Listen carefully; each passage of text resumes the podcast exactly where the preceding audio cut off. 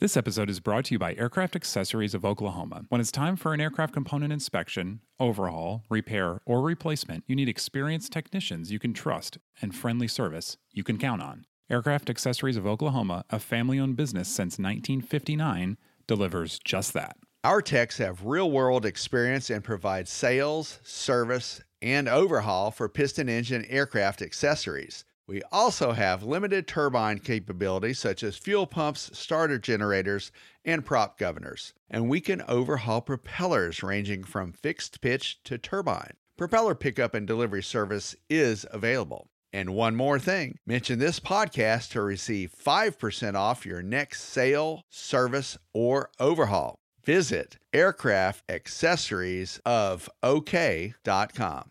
This podcast is sponsored by Genesis Aerosystems, a Moog company and leading provider of autopilots for rotor and fixed wing aircraft. The Genesis STEC 5000 is the latest digital autopilot, providing increased safety plus decreased pilot workload. It's being certified for Part 23 and Part 25 retrofit aircraft, such as high performance turboprop and turbine jet aircraft. To learn more about the STEC 5000, visit genesis-aerosystems.com. This week on Hangar Talk, aviation says goodbye to an icon. And tech might transform cross border travel. Also, ADSB in, it does make you more safe. Cirrus Vision Jet dealing with an AD. All right, Dave, you ready to do some Hangar Talk? Let's do some Hangar Talk, Ian. From AOPA, your freedom to fly. This is Hangar Talk. 1056, turn right heading 130, contact final 132.4. Turn right, contact With your hosts, Ian Twombly and David Tulis. This is Hangar Talk.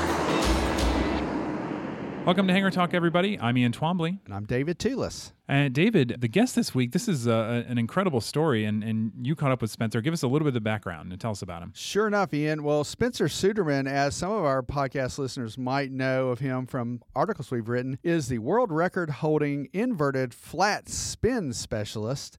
And Spencer was headed to Yuma, Arizona to attempt another world record in inverted flat spins when the propeller departed his Pitts. Whoa. And he dealt with the emergency. And there are a lot of great lessons for regular general aviation pilots like you and I. We can pick up a lot from how he dealt with that emergency. That's awesome. Okay, great. And I know you just talked to him, so I haven't even heard it yet. And so I'll be excited to listen to it with everybody else.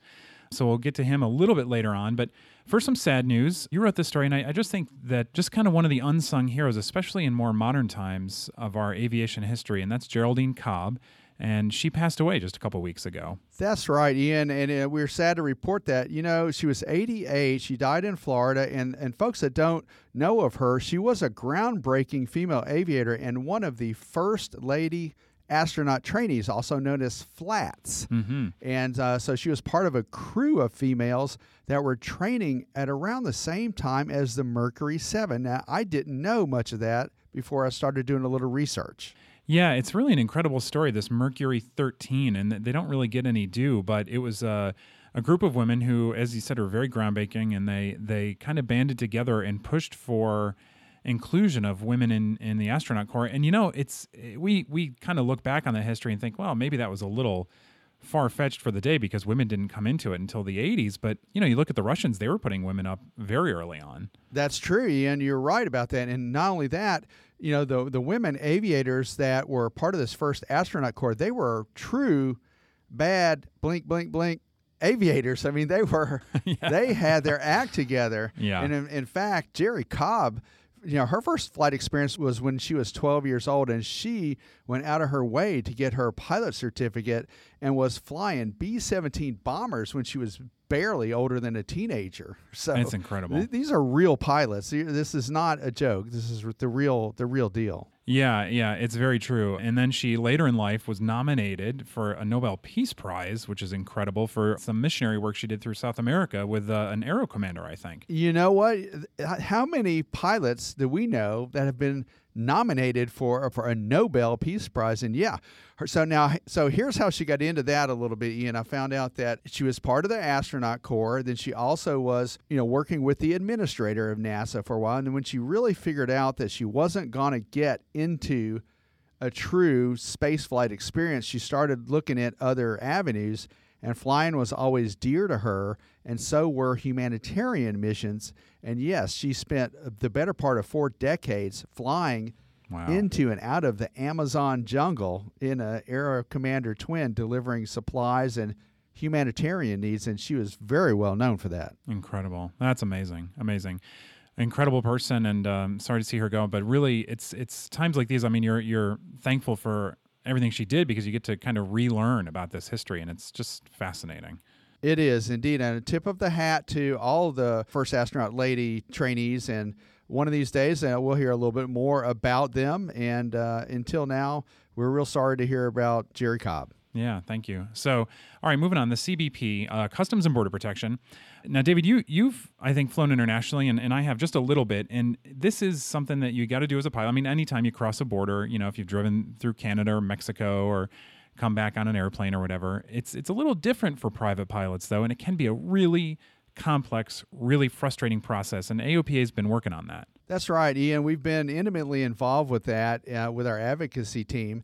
And I think the cool thing about this is that if you have an Android device, you can download an app from Google Play, and it allows pilots at these quote unquote sanctioned locations to provide the, that kind of documentation.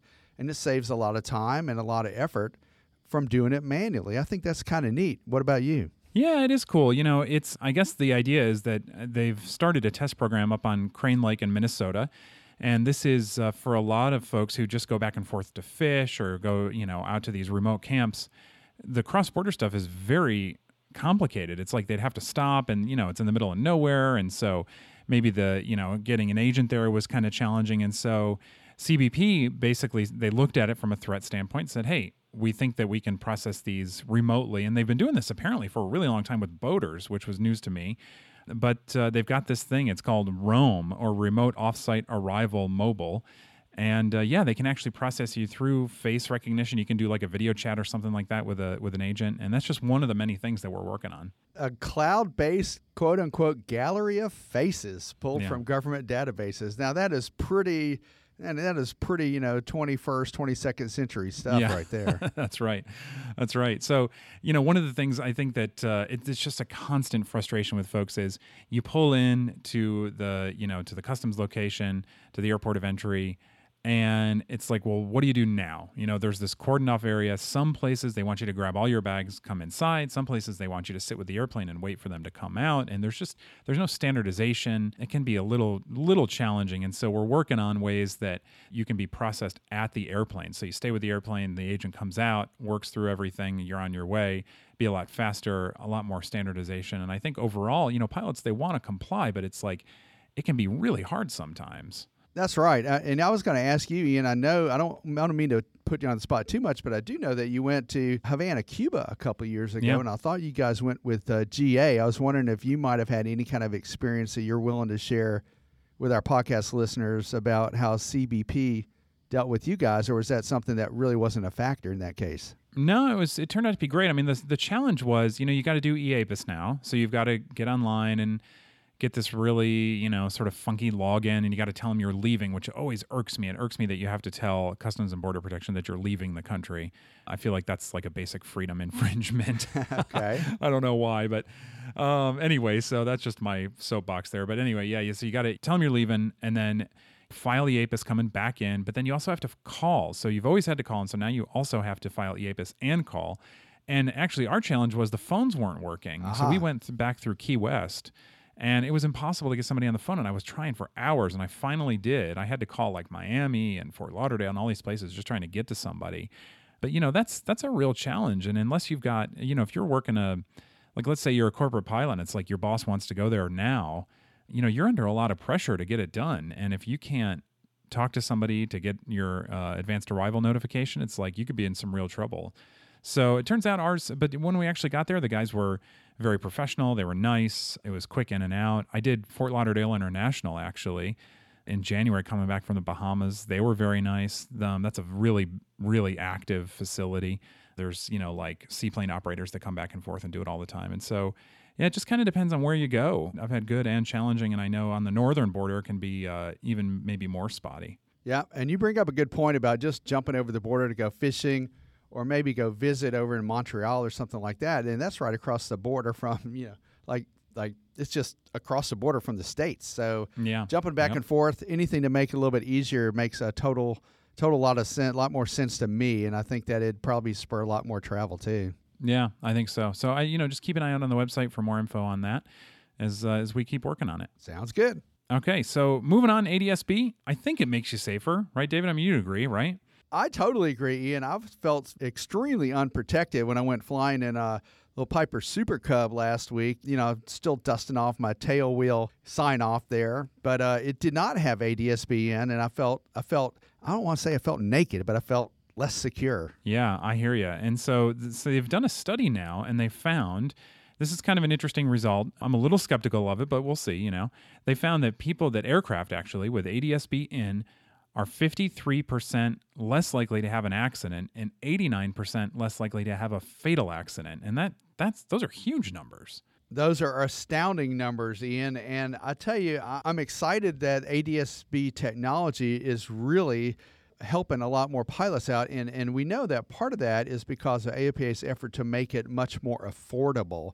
And now we're seeing a lot of the manufacturers jump on board with uh, less expensive units and less expensive displays. I think this is a definite step in the correct direction. Yeah, absolutely. So I think, you know, AOPA and others are using that information to say, hey, look, FAA, if it's like if your responsibility is safety, here's a measurable thing that impacts safety in a positive way.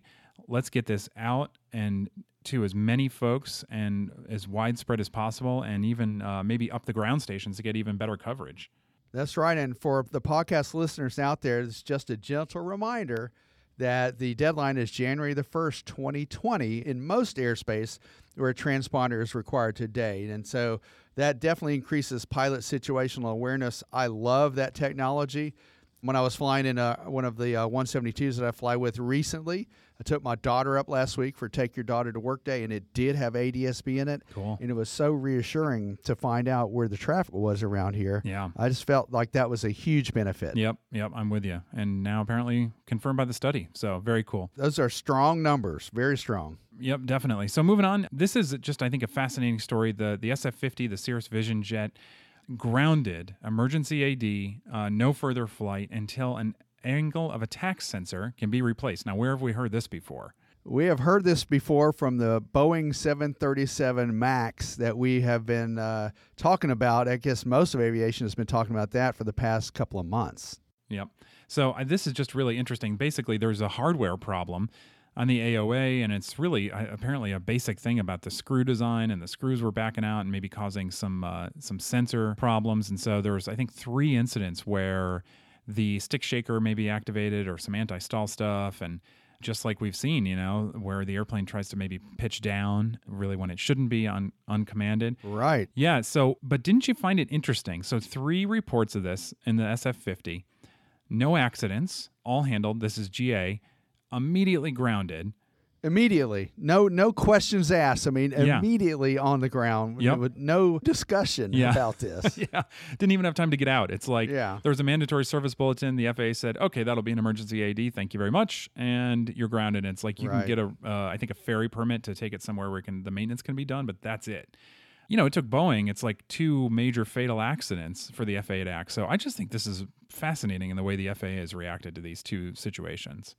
I don't know if they're more sensitive to the GA fleet or the fact that maybe in their eyes it's a little bit less onerous to basically to make that happen on the GA fleet because the airplanes probably don't cost you know two or three hundred million dollars, Yeah. you know, or twenty or forty million dollars. I think that uh, the Cirrus Vision jet it's a hugely successful jet. Mhm. I know they have back orders for it already. You know, even still. Yeah. And it, it seems like it's a relatively quick fix. I don't know exactly how much it costs, but uh, we do have a good story on it on our AOPA.org site that uh, Jim Moore kind of goes into a little bit more detail with that. But if I was a VisionJet owner, I definitely want to get my airplane back in the air as soon as possible. Yeah, yeah. So, and I, I think you know Cirrus will probably help out here, and it's like they'll they'll get them back in the air relatively soon. I, w- I thought it was interesting to see that there are more than hundred flying already. Uh, so they're building them pretty fast, but um, but yeah, I'm sure uh, I'm sure SF50 owners are itching to get their jets back up in the air. Yeah, and it, and like we said at the outset, it, it looks like it's a, a, basic hardware issue. So that's something that might not be as hard to deal with as uh, Boeing's software issue, where they've got a, several different systems trying to talk to each other or override each other. But yeah. it's definitely important whether you're a little airplane or a large airplane. You know, runaway trim is not a good thing, and flying and flying safely is the the preeminent importance for all pilots. Yeah, absolutely. Hey, final story we want to talk about today. We're going to do a quick promo. The AOPA fly-ins coming up in Frederick, Maryland. AOPA's 80th anniversary is this month. The fly-in later this month in May, coming up actually, and uh, just some really cool stuff going on, including some DC 3s and C 47s from the D Day Squadron. That's right, Ian. This is a great chance for folks um, that live on the East Coast, even folks who want to fly a little bit further east, to come visit with us on that Friday. That would be um, the Mother's Day weekend, Friday, May 10th, and also Saturday, May 11th. Don't forget, there are also workshops that you can go to. But the D Day Squadron, you know, these guys are going to basically, they're going to converge on AOPA here in Frederick, Maryland, and then they're going to have the Liberty Jump Team do a jump out of these aircraft in those round parachutes from World War II and period outfits and everything as part of our 80th anniversary celebration. And Ian, I know you've been working on a lot of the details yourself for a while, but I mean, there's going to be a short takeoff and landing contest that I definitely want to watch, and a drone aerial light show. And it all starts around 5 p.m. on that Friday. And we have the Flightline Cookout, which is a little bit new this year. It's like a basically a three ring entertainment going on there, like a three ring circus, and just a lot of fun. Uh, uh, it's just, I mean, there's going to be so much going on. The C 47s and DC 3s are going to fly around. We've got like three rounds of four STOL aircraft, each uh, trying to out short land and short take off the other. And this drone aerial light show is going to be so cool. Yeah, it is very cool. So that you know that cookout you were talking about, that's that in the Friday seminars. They'll cost you a few bucks, um, but as you can see, the entertainment's like second to none. So that's going to be very cool. Absolutely. Uh, and you get to hang out with uh, AOPA staff and your buddies and and uh, you know everybody else on Friday night, and then Saturday everything's really pretty free, uh, except I think for maybe uh, lunch and breakfast. Uh, those are just a few bucks, but otherwise it's like come out to the airport. You can drive in, you can fly in and uh, check out AOPA's home airport. Like we said, it's the 80th anniversary. There's going to be cool stuff going on at the headquarters and down at the NAC, which is the big uh, hangar at the other end of the airport. And so it's just going to be a really, really fun event. That's right. That's right. And before we before we leave the subject, I just wanted to uh, put a bug in folks' ear that might be listening to the podcast. If they want to see AOPA President Mark Baker go head to head with former Thunderbirds leader Richard McSpadden and AOPA editor at large Dave Hirschman, and also Dave Roy, who's helping coordinate a lot of this. They want to see a little head to head STOL competition. They definitely need to make their way over to this airport on that Friday, May the 10th, for sure. Some bragging rights and uh, maybe a bottle of scotch up on the line there. maybe so, no doubt. Very cool. All right. Hey, uh, talk about putting on the line. Spencer Suderman. Uh, this is just an amazing story, and uh, it's so cool that you caught up with him. Yeah, it was great that Spencer was so open to, to chat a little bit about his experience. And like we said at the top of the show, there's a lot to learn from what he did and how he dealt with this major emergency where he lost a propeller over Southern California.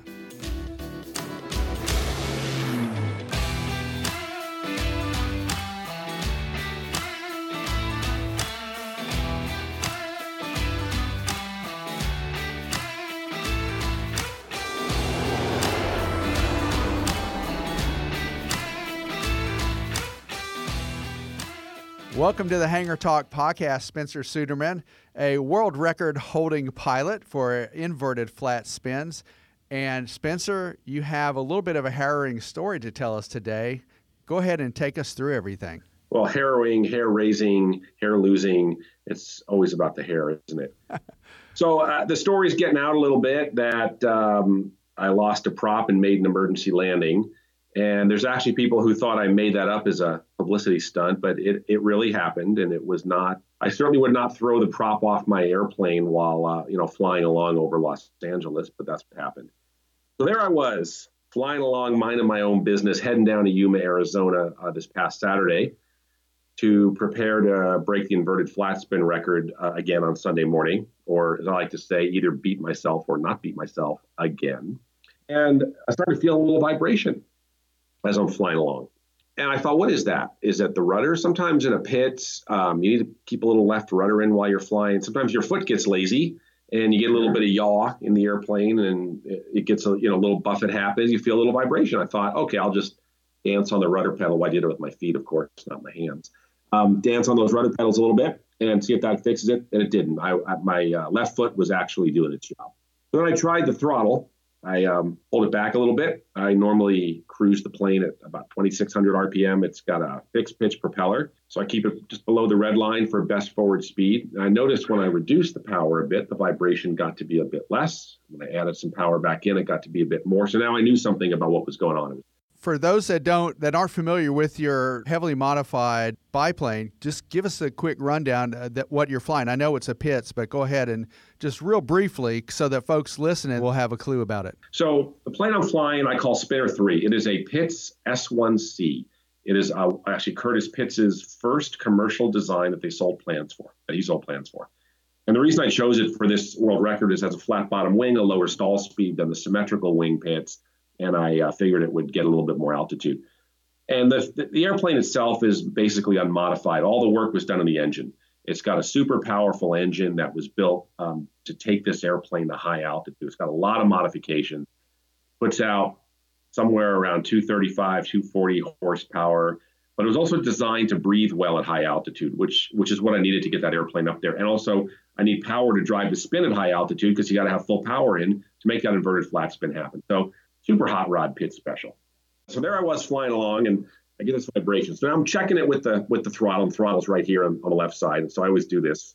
You know, pilots like you know, here there I was flying along doing this sort of thing. I'm glad you have a sense of humor about this today. I know a lot of people would really uh, would not be able to talk about it so quickly, but yeah, take us through it. Yeah, well, it's it's good to talk about it. I think I think there's a lot of lessons learned here, and and really the real reason you and I are talking is because there's a lot of good positive things that came out of this and, and things we're going to talk about in a moment here. Okay. Just about what's what, why it's important to train and, and, and why all that training matters when things go wrong and you need to default back to your training to survive. So figured it was something with the engine, engine propeller, something was going on because the throttle made the vibration better or worse. So I, I, tried to reduce the power to a setting where I could minimize the amount of vibration and still fly along at a pretty good speed. I was going about 150 miles an hour and I, I, reduced it a few hundred RPM, and that seemed okay.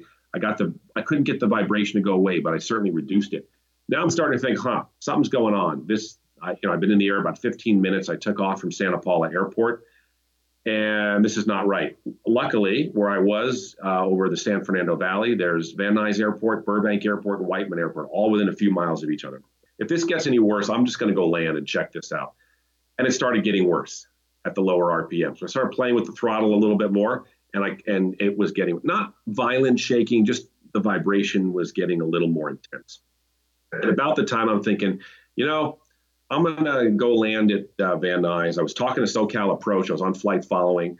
About the moment I was to just key the mic and tell them I was to change my plans and go land at Van Nuys, boom, prop goes away. And what was that like? Well, it didn't really make a lot of noise. Uh, all of a sudden, I felt vibration, and then I heard a tink, which I believe was the prop hitting the uh, left front side of the uh, cowling and nose bowl. And if you've seen pictures online, it's pretty pretty smashed in. And the next thing I heard was the engine started racing. So I immediately pulled the throttle back. Normally, I'm flying my hands on the throttle anyway while I'm flying my, my left hand, my right hand's on the stick. I immediately pulled the throttle back, and uh, I didn't hear any more engine noise. Now it was not quiet in the airplane, and no, it wasn't me screaming making noise, but there was uh, there's wind noise, and then I'm thinking, huh, so there is a lot of noise when the engine's not running. So that engine's pretty loud. So immediately I turned towards Whiteman Airport. Now Whiteman Airport at this point, I'm headed eastbound. Whiteman's about my 10, 11 o'clock. I'm about two to three miles away from it. And the only reason that stands out in my mind is, you know, when I'm cruising along, cruise flight's pretty boring you think about things. You know, everything's good. The airplane's running well. You're trimmed. You're not working very hard. I started thinking about all the time I'd spent years ago teaching flying out of Whiteman. The uh, flight school there had a Cessna Aerobat. I did a lot of spin training and unusual attitude training. And I was just thinking about all the great times I, had. I got my uh, commercial rating there, my instrument rating, my instructor rating, and I knew the airport really well. That's a big advantage to you at that point. Huge. that's where I was going with that little bit of uh, side story. I knew the airport really well. So I turned towards the airport, but not directly to the airport. I turned towards a point maybe, you know, 1,000, 1,200 feet, let's say roughly a quarter mile off the end of the runway on what would be the final approach. Normally about where you'd turn base to final. Okay, so you're, you're cutting off any slack that you would have. You really are, are making a beeline for for the approach. Correct. And if you look at online, I, I, I posted a, I took the GPS track from the airplane and overlaid it on Google Earth and posted it. You can see the flight path pretty clearly. Well, they can see it, Spencer, on your Facebook page. But if they're not a friend of yours, can they find it on on your uh, on your aerobatics page? Yes, if you go, yeah, if you go on Facebook and you just look up Spencer Suderman Aerobatics, anybody can uh, can log on there and see it. And I posted the uh, flight path. It's big, big red line right over Google a Google Earth map. Okay. So I headed towards that final approach area. Uh, so that's so the first thing I did, I flew the airplane. Actually, when the prop went off, went off the uh, plane, I pushed the nose down, and I really should have said that earlier. First thing I did was get the nose down because about 18 that prop only weighed 18 pounds. Very lightweight carbon fiber prop, but still that there's a change in CG, which I didn't want to find out uh, how low a speed I could get to and lose control. I certainly don't want to get so slow trying to stretch that glide out. Uh, I had uh, no reason to do that. I'm at 7,500 feet. The ground's about 1,000 feet. I had 6,500 feet to play with. I was a little over two miles from a good airport that I knew well. A lot of things were in my favor at that point. All right, so now the C, the CG was a factor, but you're saying it was not a huge factor in this one instance. Yep, that's right, David. Um, be, keeping the airspeed up and keeping the air flowing over the elevator gives you gives you control over the airplane. Most pilots are taught, I know, because as an instructor, I've taught this myself. When you lose an engine, and I did not lose an engine, I lost a prop. But when you, you know, when you, let's just say when you lose power in the airplane, you go to you go for best glide to try to stay in the air as long as possible and think about what you want, you know, where you're going to fly to and how you're going to land, and then start going through checklists, make emergency calls, and so forth. If you go back to simple things, where most people are taught in an emergency, one, you aviate, which is you fly the airplane. Two, you navigate. You find where you, you find the spot you're going to land, you fly towards it. Third, and then the least important thing is to communicate, call for help, talk to somebody. So first thing I did was I flew the airplane. The prop came off, and I immediately pushed the nose down, which is a training thing we do in all aerobatic airplanes, especially on takeoff. If you lose an engine in one of these airplanes, you better push that nose down, uh, or you're going to find yourself in a stall spin very quickly. And now, now, quick sidebar because that is uh, a learned behavior as an aerobatic pilot that you have down pat, but a lot of folks don't have that down pat, and that's why we see a lot of those stall spin accidents. They try to pull back. That's right, David. You're you're absolutely right. The instinct in an airplane, and this this applies very much to aerobatic planes, but it, it, but really to all planes, is if you're in a climb or even if you're in level flight, you should push your nose down either a lot or a little. And the reason is if you keep, if you try to maintain altitude and you don't have power, the airplane is slowing down. And I don't know what phase of flight you're in when when you lose that power, but by pushing the nose down, you're going to maintain some airspeed and you may lose a little bit of altitude, but you must have airspeed to maintain any kind of control. So that's the fly the airplane part. You got to keep the airplane flying. Now, I saw Whiteman Airport. I knew where it was. So when I pushed the nose down, um, I, I, saw the airport in sight um, in front of me, almost right in front of the nose. Now, at this point, I, I changed course. You can see it on the flight track. I changed course a little bit to the left so I could aim for that spot, that final approach spot I wanted to hit. I had plenty of altitude. So now that I got the airplane under control, I navigating, I'm navigating towards uh, where I want to be to set myself up for a landing. Then I keyed the mic and I was already talking to SoCal Approach, ATC, getting flight following. This is so important. This is probably what helped me have a successful outcome. I was already talking to somebody. I didn't have to find a frequency. I didn't have to reach down and change the radio to a frequency. All I had to do was key the mic and talk.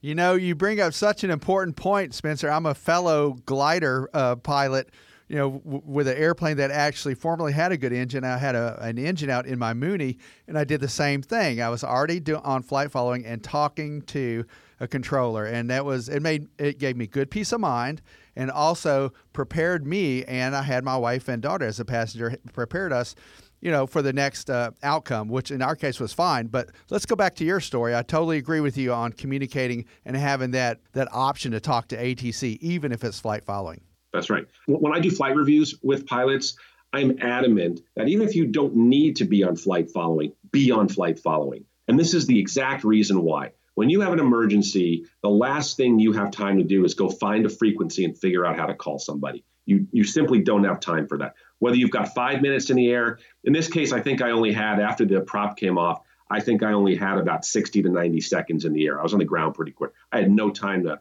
to, to mess with the radio. So I talked to, I talked to uh, SoCal Approach.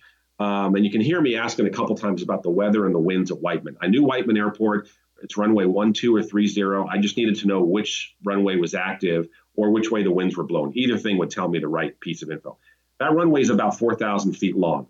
Uh, a Pitts is a pretty fast airplane on landing, and it was going to be going a little bit faster because with no prop and that aft CG, I had to keep the speed up.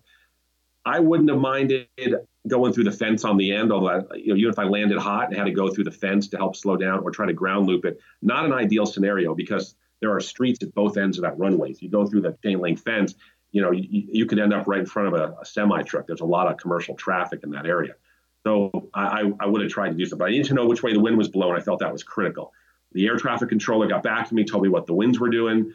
Um, by that point in time, I was over my my final approach spot, and I was pretty high and pretty fast no problem. It's the best scenario, right? Or as I always joke around, I was landing, I was high, but I was fast. But that's good though, because now you got options. You could side slip if you need to. More flaps. If does the Pitts have flaps? No, I haven't found a Pitts with flaps yet. Uh, so no flaps, but you could side slip to do and point up to to slow down. Exactly. So what I did is first I needed to. I was really, I was still really high. I was still a couple thousand feet high, really too high.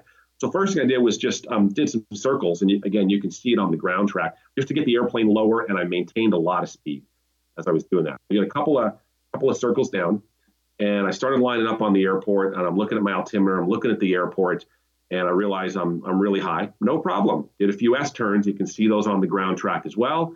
You can lose a fair amount of altitude in those S turns, and you can start to bring the nose up and burn off some speed at the same time as I came out of the last S turn, I lined up on the runway. I realized I was my altitude was right, but I was still a little fast. So I put a slip in.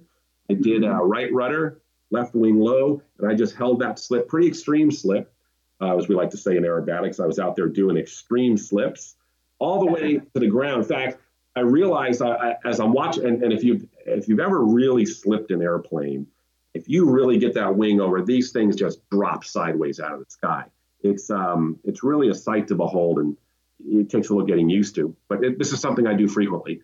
And right before the left wing, lower wing was about, to, I looked over and I'm like, "Ooh, that's getting pretty close to the ground. I better straighten this thing out." I rolled it up right. I kicked it straight down the runway. I landed. I'll be honest, I made a few bounces. Some people might joke that was four or five landings, but I got it down. As soon as I felt it stop bouncing, I started tapping on the brakes and I was able to get the plane slowed down enough by the middle of the runway. There's an intersection. It's just a beam the tower to just start to roll off the intersection. And then I ran out of speed and I had to get out and push it the rest of the way up. Wow, man. I tell you what, it sounds like you uh, executed a, a really tremendous landing under extreme circumstances. But I like the teaching moments that you gave to us just now the forward slip when you're really close. But before that, you were in a position where you found the airport, and even though you were high and a little fast, you were doing a little circling or a little spiraling to get back on the correct attitude, altitude, and try to adjust your airspeed that way. That's right. That's right. Now, and let's talk about all these things. I did not rise to this occasion. There are no heroic. If you read after action reports of almost anything, um, soldiers in battle, police in gunfights, firemen, you know, saving people and fighting fires, even pilots who come out of you know dangerous situations. There's a common thread, and I do I do read these, and I'm very interested in this topic. The common thread is people do not become heroic and rise to the occasion. They default to their training always. That makes good sense. So, a uh, couple of training points that you mentioned early on, which we already chatted about, was number one, fly the airplane. Now, you recognized pretty quickly that you had a problem. You said it was only a matter of really, I'm guessing, was it about a minute or so between the first vibration and and your prop departing the nose of your airplane? That's about right. Yeah, about a minute of vibration, then the prop was gone, and perhaps another minute, minute and a half till I was on the ground. And in my situation, I had about a minute of heavy vibration in my Mooney, and then all of a sudden I had no engine and smoke in the cockpit. But the thing I was keeping in foremost in my mind was, you know, the uh, best glide speed. And actually, I did what you said. I didn't realize it, but I did what you said, which is to push the nose down. So that was a key takeaway that you mentioned to everybody who's listening on the podcast is to push that nose down. Right. And it doesn't have to be extreme. I didn't push it extremely down. I just I just pushed it down enough to maintain airspeed. I was concerned about running out of airspeed, not knowing how far back the CG had moved by the prop disappearing. I really did not want to find out in that situation. Um, so trying to hit best glide was not a good. I felt was not a good idea. My gut instinct just took over. It was not a good idea at this point. So, so how, how fast do you think you were uh, were flying at that point compared to what a best glide would be? Do you even know? I do. I do actually. It's on the. Luckily, no, uh, I love technology because it's all captured on the GPS. So I was cruising along at 7,500 feet, about 150 miles an hour. The next waypoint that was captured in the breadcrumb track showed me at 7,000. That's probably I think six or eight seconds later showed me at uh, 7,000 feet about 155 miles an hour, and that that trend continued. Um, I, I, don't think I hit more. I, I, you know I haven't looked at all the breadcrumb tracks. I don't think I hit more than about 160 or 165 once I found what I thought was the right descent rate. But definitely accelerated. Now the stall speed in this airplane is right around 60 miles an hour.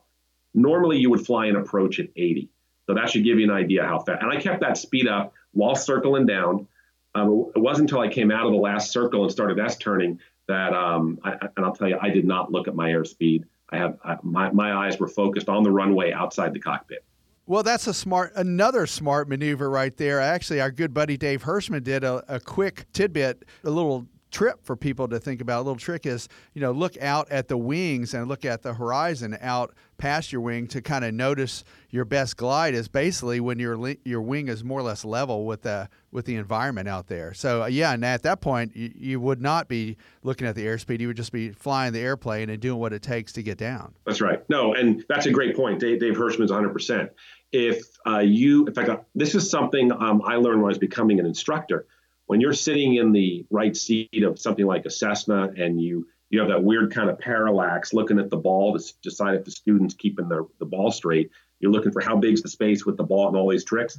Um, you got the right, the easiest thing to do is, is just look at the wing, and he's right. If it's if it's roughly level with the horizon, then your nose is not too high, and you're not going to stall. If, if you have a little bit of up angle, you're at risk of slowing down and losing airspeed. And if it's a you know little bit this way, you know, you're going to extend a little faster, but you're definitely not going to stall the airplane. Gotcha. Now, there's one thing that you did in this t- particular emergency situation that not a lot of us would have access to, which is you were flying near a territory that you were familiar with. And a lot of times when we're on a cross country flight, we might not be 100% familiar with the new terrain or our options near there. And I hate to put you on the spot, but what if you were flying somewhere that you didn't know?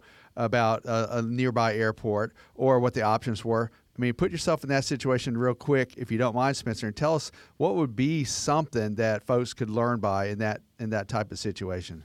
You know, that's a great question because I took off from Santa Paula Airport, and if you're familiar with that airport or not, it's it's literally sitting in a riverbed. There's a lot of dirt, and there's the 126 highway. So I took off, and normally you take off, you turn downwind, and you fly up along the riverbed. And I was going to go to the north, but I really didn't have a reason to be closer to the highway because I was planning to turn to the north anyway. And that was 10 minutes prior to when the prop went off. So what if I was just off, a, you know, a few miles off of Santa Paula, still over the riverbed, couldn't turn back? I would have had no choice but to go down in the in the riverbed and uh, Pitts. And most tail draggers are pretty unforgiving if you have to land in the dirt. They, they you might have an okay landing, and the wheels tend to get stuck in the soft earth and they, they flip over. It's a very common accident type. Had this happen 20 minutes later, I would have already been over the desert. Remember, I was on my way to Yuma, Arizona. I was going to fly right over Palm Springs. Well, that would have been a great airport. I know that airport. They've got a huge runway there. But five miles further out or 10 miles further out, there's a lot of sand and there's a, there's a highway. You know, landing on a highway is not always a good idea either because you come down and what if the you know truck or car doesn't realize what's going on and they don't stop and you might have a good landing and you still may get hit by a vehicle. And people talk about landing on, oh, I'll just land on the freeway. That's not always a good idea. And, and you know, it's hard to second guess people who survive, but there have also been people who have landed on highways have been hit by cars. And an airplane has none of the safety features of a car. You might as well be sitting, you know, standing, r- running out in the middle of the highway with nothing around you. If you get hit by a truck if you're in an airplane. Well, that's a good point. And the other thing is that in your case, I guess the engine was still running. In my case, the engine was not running, so it was very quiet, like a glider. And so I actually did land on uh, the side of a, of a multi-lane secondary highway, and uh, all of a sudden at the last minute, you know, traffic kind of got out of the way. But but I don't have a horn or uh, you know a PA or anything like that, so. Uh, your point is well taken, and there's a big debate whether or not it should be you know, on a road or on adjacent farmland or, you know, in trees or whatever. If I didn't have my wife and daughter with me, I would have probably picked trees, but there were no other options where I was in basically the southeast part of the U.S.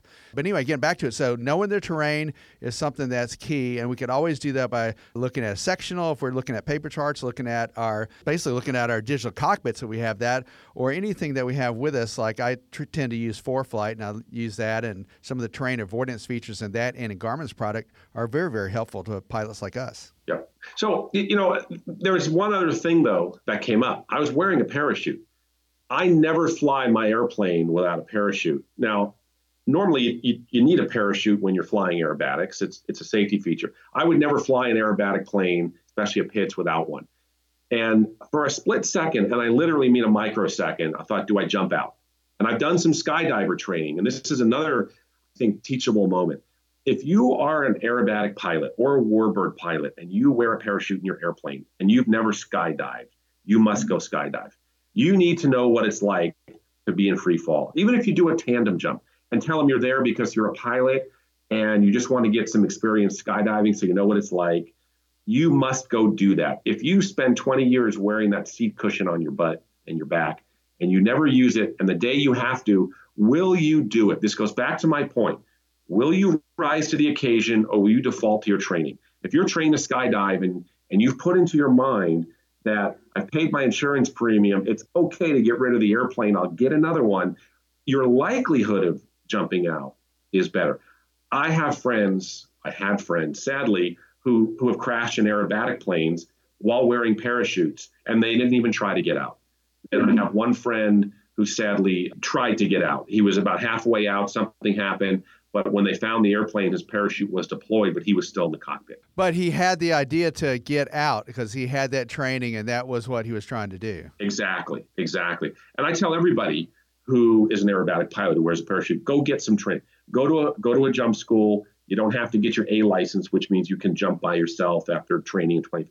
But at least do a couple of jumps and know what it's like know what it's like and also know you know how to release the chute and and the timing and how, the distance above the ground that would make it a, a, safe option for you. That's exactly right. So actually that's a good point um, in talking about could i have bailed out? Well the reason that that idea went out of my head in a split second is one i was over an area where there's people there's cars there's buildings. You know do you want an 800 pound airplane falling on on someone's house or you know in a playground where kids uh, not a good option. I also had plenty of altitude I knew I had, I, well, I felt very confident that I had the runway made. I had time to think about what I was going to do. That did not seem like the right move. Now, had I been over the desert and my choices were landing in the dirt, which is not a good move in a Pitts, or landing on the highway, which is better but not great, and also having that kind of altitude, I would have done things differently. I would have, first of all, tried to find a glide speed to extend my time in the air because now I have mm-hmm. more time to think about my option. Then I would have thought, do I feel like I can land it? Or should I jump out? From 7,500 feet, I could probably could have safely gone down to three or 4,000 before I felt the need to jump would be, you know, you're either going or not. Because in skydiving, uh, anything below 1,000 feet, you're at risk of the parachute not opening, and you need time to get out of the airplane. And a Pitts S1's kind of a small plane. Well, that's the other thing. It would be hard to um, figure out how, in advance, it'd be hard to figure out how to exit the aircraft in that kind of a situation. I think that would be a very difficult thing to do. Yes. Yeah. I mean, if you ever climbed in and out of a Pitts, there's a little bit of work, a little bit of gymnastics involved. It's not, uh, you don't just open the door and step in and step out. So a little work there. But that's one of the things that worked right is making the right decision to stay with the airplane, um, knowing I could get to the runway or at least fly past the runway a little to the north of that airport. There's really nothing. There's very few houses. There's a couple of hills. There's a dam. Actually, Hansen Dam is up there. That might have been a secondary place to go if I had to. So again, know knowing the area. But if I didn't know the area, always if you can get to the airport. I didn't have a lot of time. I had no propeller. That airplane was coming out of the sky one way or the other. Yeah, you really had no choice in that situation. You had to make a split second decision and stick with it and basically aviate, as you said. So, uh, well, let's go back. Now, we're we're going to get through this. I have every uh, every intention to know that you'll be back in the air with a new propeller on the S1C Pitts Special before not too long, and get our listeners, our podcast listeners, up to speed on what you were trying to do, where you were headed, and the record that you were going to attempt on last Sunday. I was on my way to Yuma, Arizona. Sunday morning, I had an appointment set up in the restricted airspace to the east of the airport. Uh, Marine Corps Air Station Yuma is in charge of that, and they let me use their airspace to come and play for these things. I was going to try to break the inverted flat spin world record. Current record is 98 turns. Uh, I, I, set that record in 2016, and as I like to tell people, uh, I keep trying to beat myself. And even if I don't beat myself when I try, I'm still the world record holder, so I win either way. My goal is 120 turns this time. So if things had gone well, Sunday I would have arrived in Yuma, prepared the airplane, gone to bed, woke up Sunday morning, and attempted to break that record again. Now, Spencer, I know from our previous conversations, and uh, we had every intention of having you on Hangar Talk uh, in a celebratory fashion uh, this week. But I know from previous conversations that you have that airplane rigged to get to about 27,000 feet, if I recall, because that's what you needed, and that's what you had figured out in your mind. You needed that kind of altitude to get the number of turns that you wanted to set the inverted flat spin record. Yes, so that's true. Although I, that was the goal. So I have I've had two goals with this plane. Um, try to get it up, you know, well above 25. I, I set the last record from 24 and a half thousand with a different version of a Pitts S1 get it to about 27 and do more turns. Well, turns out I found out in February when I tried this, it, it wouldn't climb much above 24,000. The engine actually had plenty of power, more power, and I know that by the amount of manifold pressure I still have than the other two airplanes I've done this with. But it spins faster. It spins a lot faster. It, it's lighter, it's shorter. The engine and pilot are closer together. The reason I didn't do it in February, uh, I know we talked about this before, but it, it spun so fast that the transverse G's or the centrifugal forces were pushing me against my seat while I'm upside down. And it just felt like I was laying there with a bag of sand on my chest and I was having a hard time breathing. So I was using a rebreather bag type oxygen mask. I aborted the maneuver about 14,000 feet, did 54 turns. Had I gone all the way down to my recovery altitude of 3,000 AGL, I would have done about 125. So what was different this time? Well, Aerox oxygen systems gave me a pressure, a diluter demand, pressure demand type oxygen mask. That wasn't going to help with the G's, but it was going to make it easier to breathe fighting against those G forces. So I had that thing packed in the airplane. I was all excited because I thought I had the, the magic, the lucky charm. And everyone knows I like to be lucky. Mornings I do these things. So um, I felt I had the lucky charm in my in my turtleneck that was going to help me break the record this time. Well, I, am sure you will uh, break that record. I have no doubt. Now, uh, something I was going to ask you about last time, and I forgot. Do you do any special training for this? I mean, it's a lot of exertion on your body, and you look like a pretty fit person. Is there anything special that you do? Sort of. I, I don't work out too hard. Um, I, I ride my bike. I walk. I, I do a little bit of weight training, just enough to keep my muscles toned. I'm not trying to build, you know, big muscle mass because I won't fit in the airplane if I get too muscular well, I won't fit in the airplane if I eat too much either. So, you know, there's a, there's a balance there somewhere. When you're inverted, it's an interesting thing. When you're inverted, you really can't do all those muscle squeezing things you do for normal aerobatics where like you pull these when you pull these positive G's, like when you go up into a loop, you gotta squeeze everything in your upper body to keep that blood in your head. Otherwise it leaves your head and you can black out. But when you're inverted, the blood all goes into your head. And if you squeeze, it'll get stuck and you'll you'll build up high blood pressure. It's very uncomfortable and very painful. You actually have to relax when you're doing this. When you're in, when you're doing inverted maneuvers, so you got to learn to relax, but you still have to hold that stick in the corner, keep your right foot on the rudder pedal, keep the throttle going. You know, scan the instrument panel, making sure the engine's healthy. What's your altitude? Your brain's working pretty hard, and I exercise my brain all the time, so it's in pretty good shape.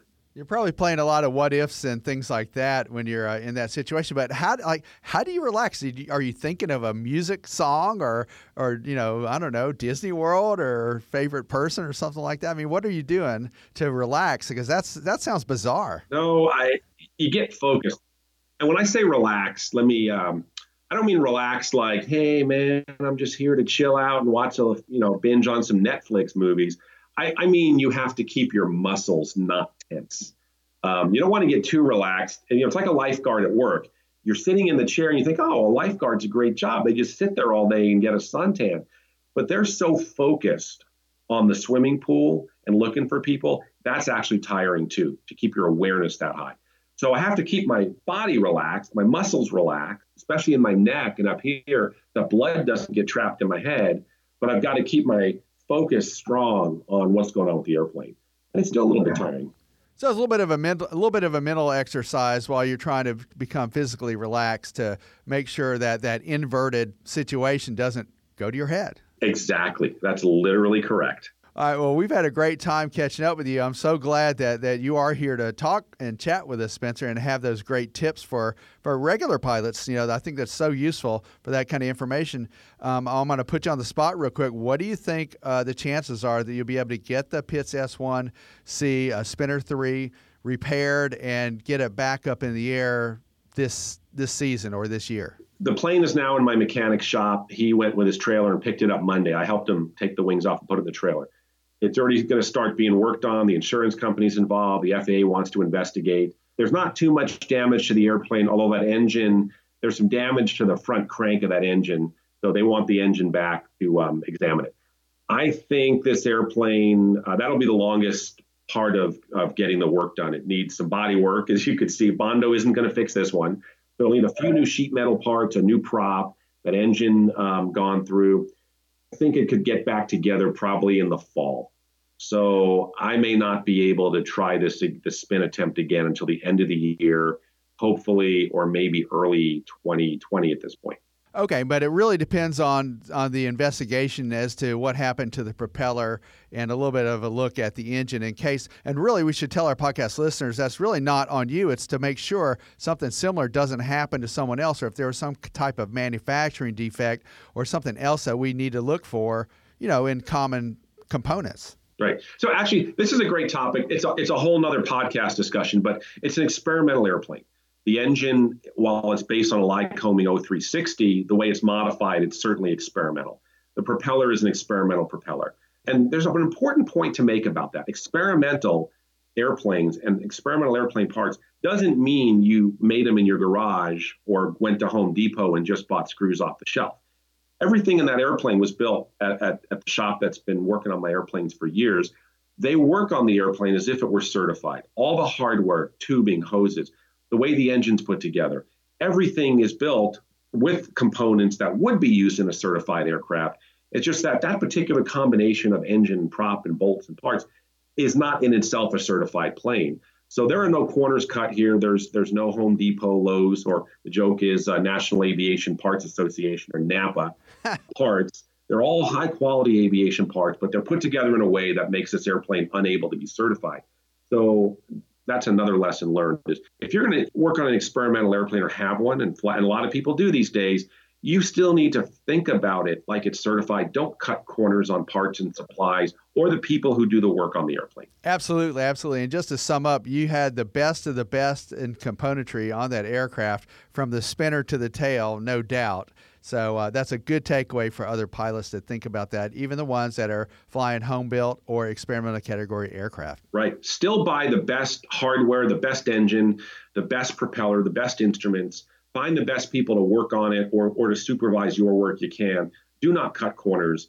And, and people always ask me, Did you build that airplane? And I tell them, I would not fly in any airplane I built. Gotcha.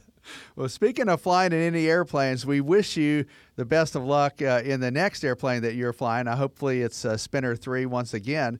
But um, we need, need, to sign off in a minute, Spencer. Is there anything that we didn't touch on that you want to let our podcast listeners know about? I thought we had some great takeaways today.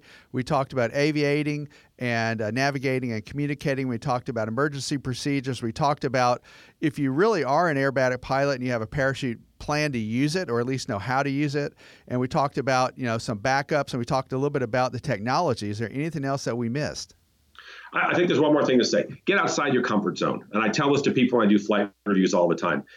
If you tell me you have 100 hours a year and all you do every weekend is go to the same three airports getting a hamburger, then I would say you have a hundred, you have one hour a hundred times. So get outside your comfort zone, do something different, go someplace new, challenge yourself a little bit, get with an instructor, learn some new skill, um, get your commercial rating. You'll, if you don't have one, you'll You'll learn about cool things like chandelles and lazy eights, which are not aerobatic maneuvers, and push yourself. Do not stay where you are. Always be advancing in the activity. Outstanding. Outstanding. Well, Spencer Suderman, world record holder for inverted flat spins and an aviation ambassador to a lot of folks and a role model to many too. We appreciate you being on Hangar Talk today.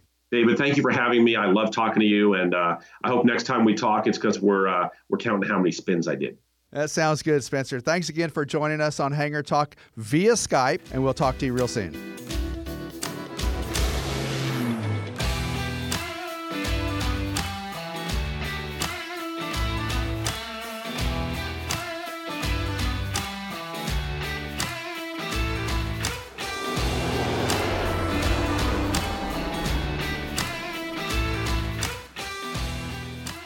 So, David, I, I, I, my my one question about this. I mean, obviously he's great. Uh, the airplane is a little little banged up, but it's going to be fine.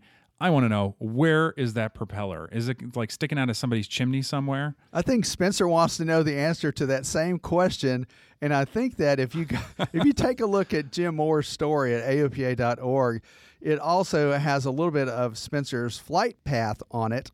And if folks who are in podcast land are listening and paying attention and they want to help Spencer track down his propeller, I am sure he would appreciate that help. Okay, great. Yeah, and let us know if you find it. That's, uh, you know, maybe from the air, it's easier to spot. Who knows? That's right.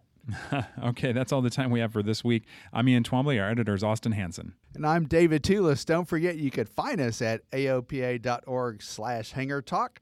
We're at the Sporty's Takeoff app and on iTunes. All right, we'll see you next time, David. See you next time, Ian. Hangar Talk from AOPA. Your freedom to fly.